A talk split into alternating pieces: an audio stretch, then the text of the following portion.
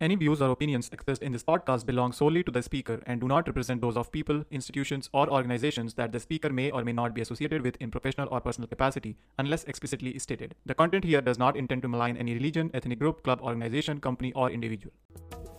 You are listening to Namaskar India podcast, where we try to understand the vastness, diversity, and cultural heritage of India we live in today.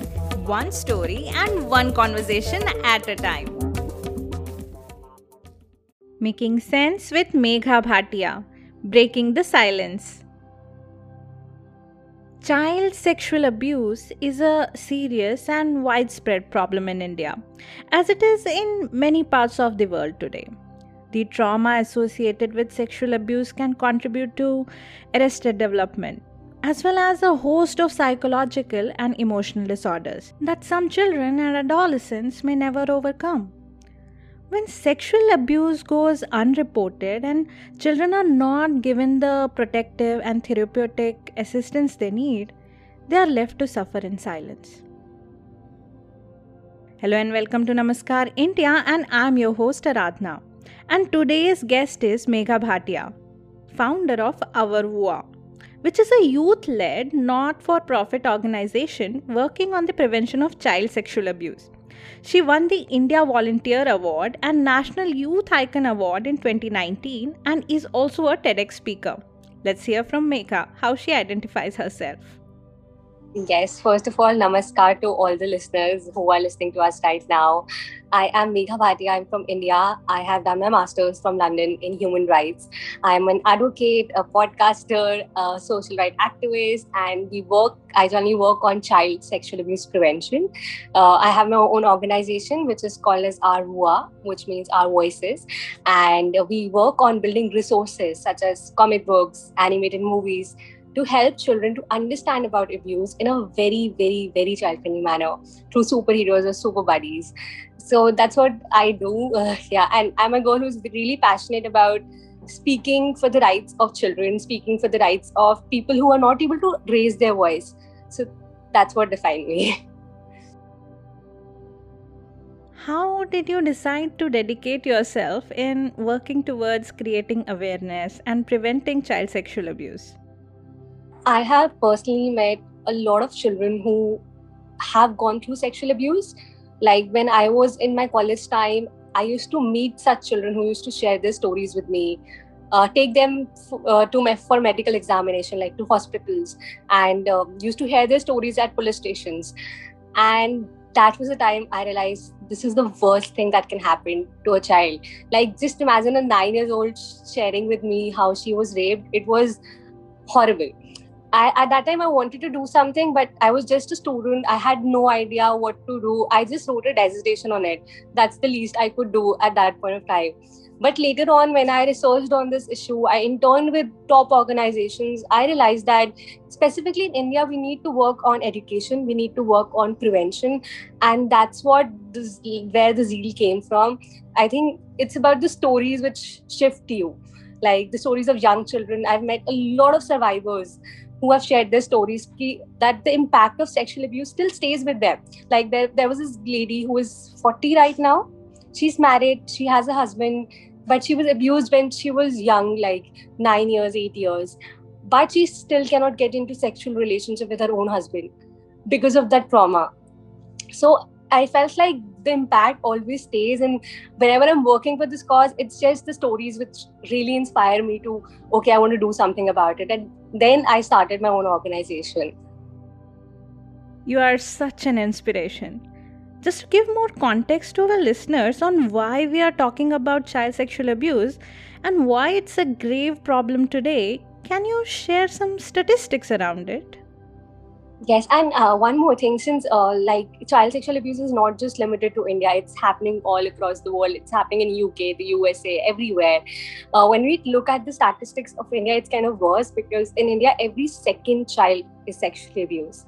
Some kind of harassment they have faced, and the worst thing is, in ninety percent of the cases, sexual abuse is done by a known person. So it might be your father abusing you, it might be an uncle abusing you, or an auntie abusing you so the statistics are worst like like horrible hmm frankly, words are failing to come out of my mouth. It's such a harsh reality and so hard to wrap your head around and a lot to take in. I'm still processing what you just said. If I go to a school and I conduct a workshop, there will be children who will be telling me the oh what you were telling was it has happened with me so there are times when children immediately tell us after the workshop, but there are times when children take their own time also. They are not able to disclose it at that time also. Okay, okay, what was happening me with me was an abuse. Because they're too young, like a fifth class child, he's going through it, he's not able to understand ki, okay, this is abuse. So that, that's why it's very important that we talk to our children. We don't remain shy about this issue because it's happening. It's nothing to hide under the carpet or something like that. Yeah, and that brings me to my next question. When we say child sexual abuse, what exactly does the term mean? Can you help unpack it a little bit? So when we talk about child abuse, abuse can be of different types: physical abuse, hitting a child, emotional abuse. But when we talk about sexual abuse, it is so crucial to understand it because generally people think that sexual abuse is just penetration or inserting something into a child's private part. But it is not that. It is also touching the child's private part. Like in india we have this act called as POCSO act which states that even if you're not just touching the child's private part or touching any area like for example uh, somebody is touching a child's thighs it's not a private part but the child might feel uncomfortable. Or maybe touching the child's hair and the child might, might feel uncomfortable. So any kind of touch which makes the child feel uncomfortable is sexual abuse but at the same time any kind of non-touch abuse like for example anybody whistling at you anybody staring at you of, through a wrong intention or sending you pornographic material asking you to watch pornographic material. Like uh, there was this case case which happened um, after a workshop a lot of children told us that there there was this guy who used to actually uh, unzip himself in front of the school and he used to masturbate in front of the girls. It, it was a girls school. And uh, in the school the teachers had only told children that if somebody touches your private part that's wrong. But they are not told that this is also an abuse. So when we talk about sexual abuse it is so crucial to understand that sexual abuse can happen without touch also. Through pornographic material through showing private parts because it leaves a traumatizing effect on the child throughout their lives like if a six years old child has seen something like this it's worst yes so that's what is sexual abuse Right, right. And I know your organization conducts workshops to tackle the elephant in the room, the talk, to educate and empower children. And very recently, you and your team came up with the animated short films around the same. Can you speak a little bit about the structure of your workshop and films? So we work simultaneously with kids and the community because we believe that if a child is going to go to teacher or a mother and mother reacts in a wrong way, then the workshop with the child is of no purpose. So we work in collaboration and simultaneously with uh, children, teachers, and parents. And uh, we uh, like regarding the animated movie i think we have literally put a heart and soul into it. It's a it's a 15 minutes movie but it actually took us 7 months to actually make that movie because it's not just made by us. We took recommendations from 20 plus states and in india and from all the stakeholders working with children because we were like we need to collect the perspective of children in this teachers psychologists lawyers every person's perspective. And plus we made it in it in sign language to make it inclusive. And i have realized this that um, if you want to teach children about something you have to teach it in a language which a child understands and i think children love superheroes. Like when i was a child i used to love superhero. Uh, so i that's what we thought that we need to teach the message through superheroes because it will not be scary. It will be children will be comfortable and they'll be able to grasp it easily. And we saw such a wonderful response. So like uh, there's this particular thing we tell children that if you want to call super buddies you do a dab. And when we launched our movies children children were literally doing a dab. Okay super buddies please come so it's it's it's going great. The movies are going great. Like it has benefited around it has reached around 4 lakh uh, people. It has been watched by 4 lakh people right now. Amazing. Many congratulations to you and your team on reaching this milestone. I'm so proud of your hard work and passion and I wish you the best of luck in making more films like this in future so that more and more people can benefit from them. Now, educating and empowering the children is so important, but given this topic is so sensitive, doing it in the right manner is very crucial. What all research, considerations, and precautions the team took while coming up with the program? Because I can only imagine, if not done right, how horribly wrong it can go and damage the child's psyche.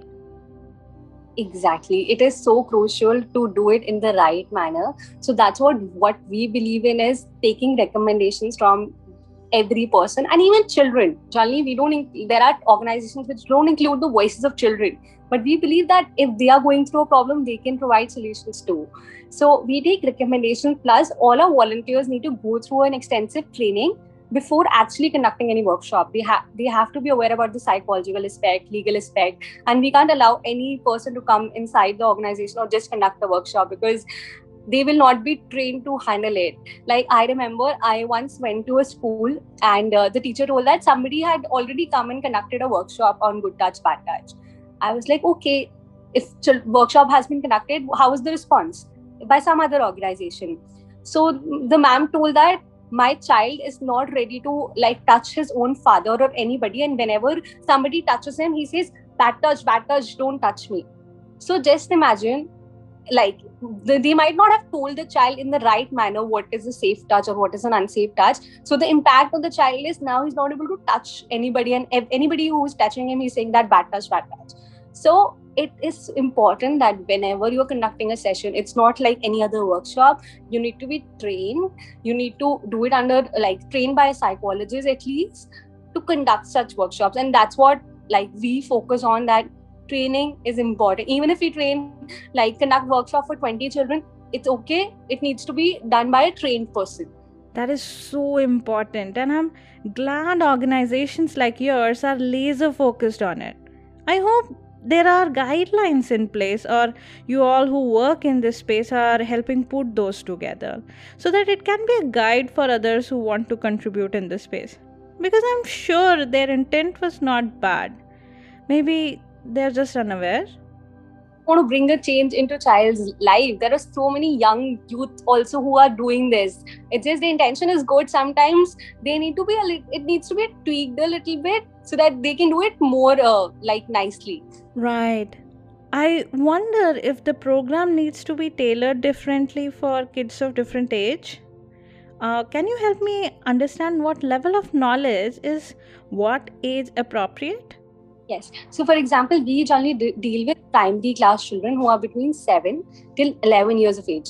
So, knowledge that we provide them is basic knowledge of private parts, naming private parts, where to report if something happens, or uh, what is a safe touch, what is an unsafe touch, what is it an abuse without touch. But when we move to children who are in their 10th class or 11th class, it's completely different. Like we teach them about laws, we teach them about UNCRC, international laws which are in place uh, for their rights. And then we help them to design campaigns. Like uh, once we conducted a workshop, uh, and the girl was really interested uh, that, ma'am, I want to continue uh, with your organization further. So she did an internship with us, and now that girl, his name is uh, Mannat. She's writing for a comic book so she attended a workshop now she is like going to become an author for our cyber safety comic book. So it's completely different and the kind of impact also we see is different for young children and for older children. Wow that's fantastic. And i'm glad to know how minor changes can make a big difference in how the program caters to children's mental growth and understanding of their own bodies given the topic, I can only imagine how much expertise and training one needs to conduct such workshops. And even with all the expertise, one needs sensitivity and compassion. Even armed with all this, how do you help kids open up and share during the workshops to actually make it effective? What are the conversation starters in general? Okay, so our aim is that we teach children through a power concept that we don't teach them uh, like uh, you need to be scared about something.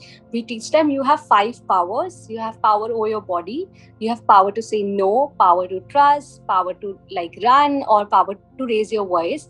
And within the powers we have designed certain activities that we do it with children. Like initial 20 minutes is just games ice breaking activities so that children feel like we are like them. We can uh, like we are like them and they get that rapport with us so that they can share things with us and it automatically happens. Once we have covered all the topics there are some children who are comfortable and in the group discussion they share the incident. Uh, but there are still a lot of children who are not able to share it at that point of time. So the major topics is we teach them through power concept movies and then comic books. And then children automatically are able to share things with us. Got it.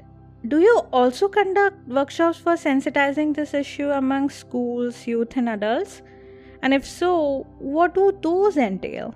Yes, we do conduct workshops with uh, college students, like we've done it with law college students as well as different college students. So, uh, youth are the basically like our teachers are generally youth. So, we train them and the youth conduct such workshops. Like young people like us, so we have we have trained a lot of people from like uh, colleges and now they are going to schools and they are conducting workshop for us.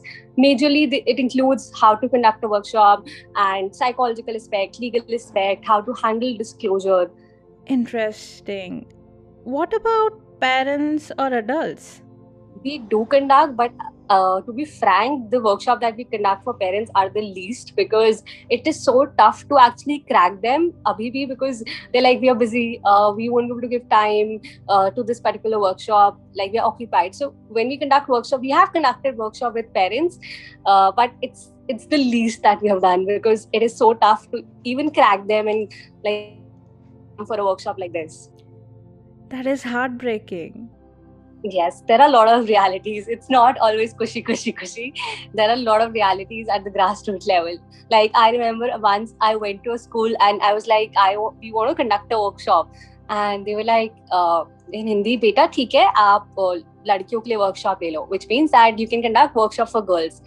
I was like ma'am you want to conduct the workshop for boys also. No no what will they do? They don't need a workshop like this. Boys hi to hai and I was like, ma'am, uh, uh, even boys can get sexually abused. And then she asked me that, how will you explain it to me how boys can get sexually abused? So the sensitivity level or the awareness level, even though it's happening, there are at the grassroots level, there's really, really lack of knowledge. Damn. It's happening like Delhi. So this is Delhi? This is Delhi. In places uh, related to Delhi, in Delhi only. But just imagine when we go to places like Odisha or uh, Jharkhand, it's worst over there. Yeah, I can imagine. It is so important and a need of the hour to acknowledge this grave danger looming on our kids. And it could be absolutely anyone, stranger or someone known. I guess it is every family's responsibility to make their kids aware of this but maybe they don't know how. What steps do you recommend them to take? Where to start? What to talk about? What resources can they utilize? Yes, so I would like to edit this a little bit. It's not every family's responsibility, it's actually every person's responsibility. No matter you are in which field, it's your child, it's someone else's child, it's every person's responsibility. Like child safety yes uh, the resources and the things that you can do or if you want to start a conversation with your cousin or your like own child uh, I would suggest first talk about private parts with them. Don't be shy. Name the private parts. Like in one of our workshop, the child uh, mother told her that it's it's called as BV or it's called as uh, in some Hindi words, but not the correct name. So it's important important that you tell the correct name of the private parts. Tell them that if they feel uncomfortable, they can come to you and share things with you, even if it's being done by a known person. And teach them about consent that they have right to say no to certain things, even if it's just somebody clicking their picture you should we should value when children are saying no. Tell them about the reporting mechanism. If i am busy where can they go to? Whom can they trust? If mom is busy they can go to their father or a didi or whoever. Like you should be having a trust circle. And the child should be aware about the child helpline numbers in their respective country. Like in india we have 1098 there must be something else in the usa or in the uk so ensure that your child is aware about this and ensure that if something like this happens in the near future it's not your fault anything like this happens, come and share it with me. I'll be there to help you. And you need to be very compassionate with your child when you're teaching this. Don't be scared, don't be uncomfortable because the kind of energy you will be having, you will be sharing that energy with the child. So these are the five things that you can do. Resources, you can always go to our website, it's ourvoix.com or our YouTube channel. Uh, there are a lot of videos that are available by psychologists, lawyers. You can refer to our comic books, yes, and our animated movies. perfect. Uh, without disclosing names, if it is okay, can you share some incidents you came across while working in this landscape? Yes, uh, there was this instance of a nine years old girl when we initially started. She was getting abused by her own brother, who was like, uh, like 27, and the girl was nine years old, and she couldn't figure out that whether that was an abuse or not and even the family was not ready to believe it because it was her mama like mother's brother and uh, then we reported the matter mlc came and we realized that uh, उस बच्ची के साथ like one year से abuse हो रहा था she was getting sexually abused and that was anal intercourse with a nine years old girl and it was the first like case I have seen uh, like dealt with in our life uh, but now that person is in jail his bail application has been rejected the girl is happily going going to school but uh, at the same time this made me realize as an individual it is so important to be there for children and listen to them because you never know what they might be going through you never know maybe we are telling children that speak up speak up but maybe they are raising their voice maybe we are the, the people who are not listening to them so, as important is it to teach children to speak up, it is important to listen to them. So, yeah, this was one of the cases which has literally touched me a lot. I hope you liked the episode so far. Do check out the next part where we will continue this conversation. Thank you for listening, and this is your host Aradhana signing off until next time. And don't forget to hit that subscribe button on your podcast app or YouTube so that you don't miss on any updates. If you like this episode, then what are you waiting for? Share the podcast with your friends and family. If you have any feedback, you can message me on Facebook, Instagram, or Twitter. The links can be found in the episode description.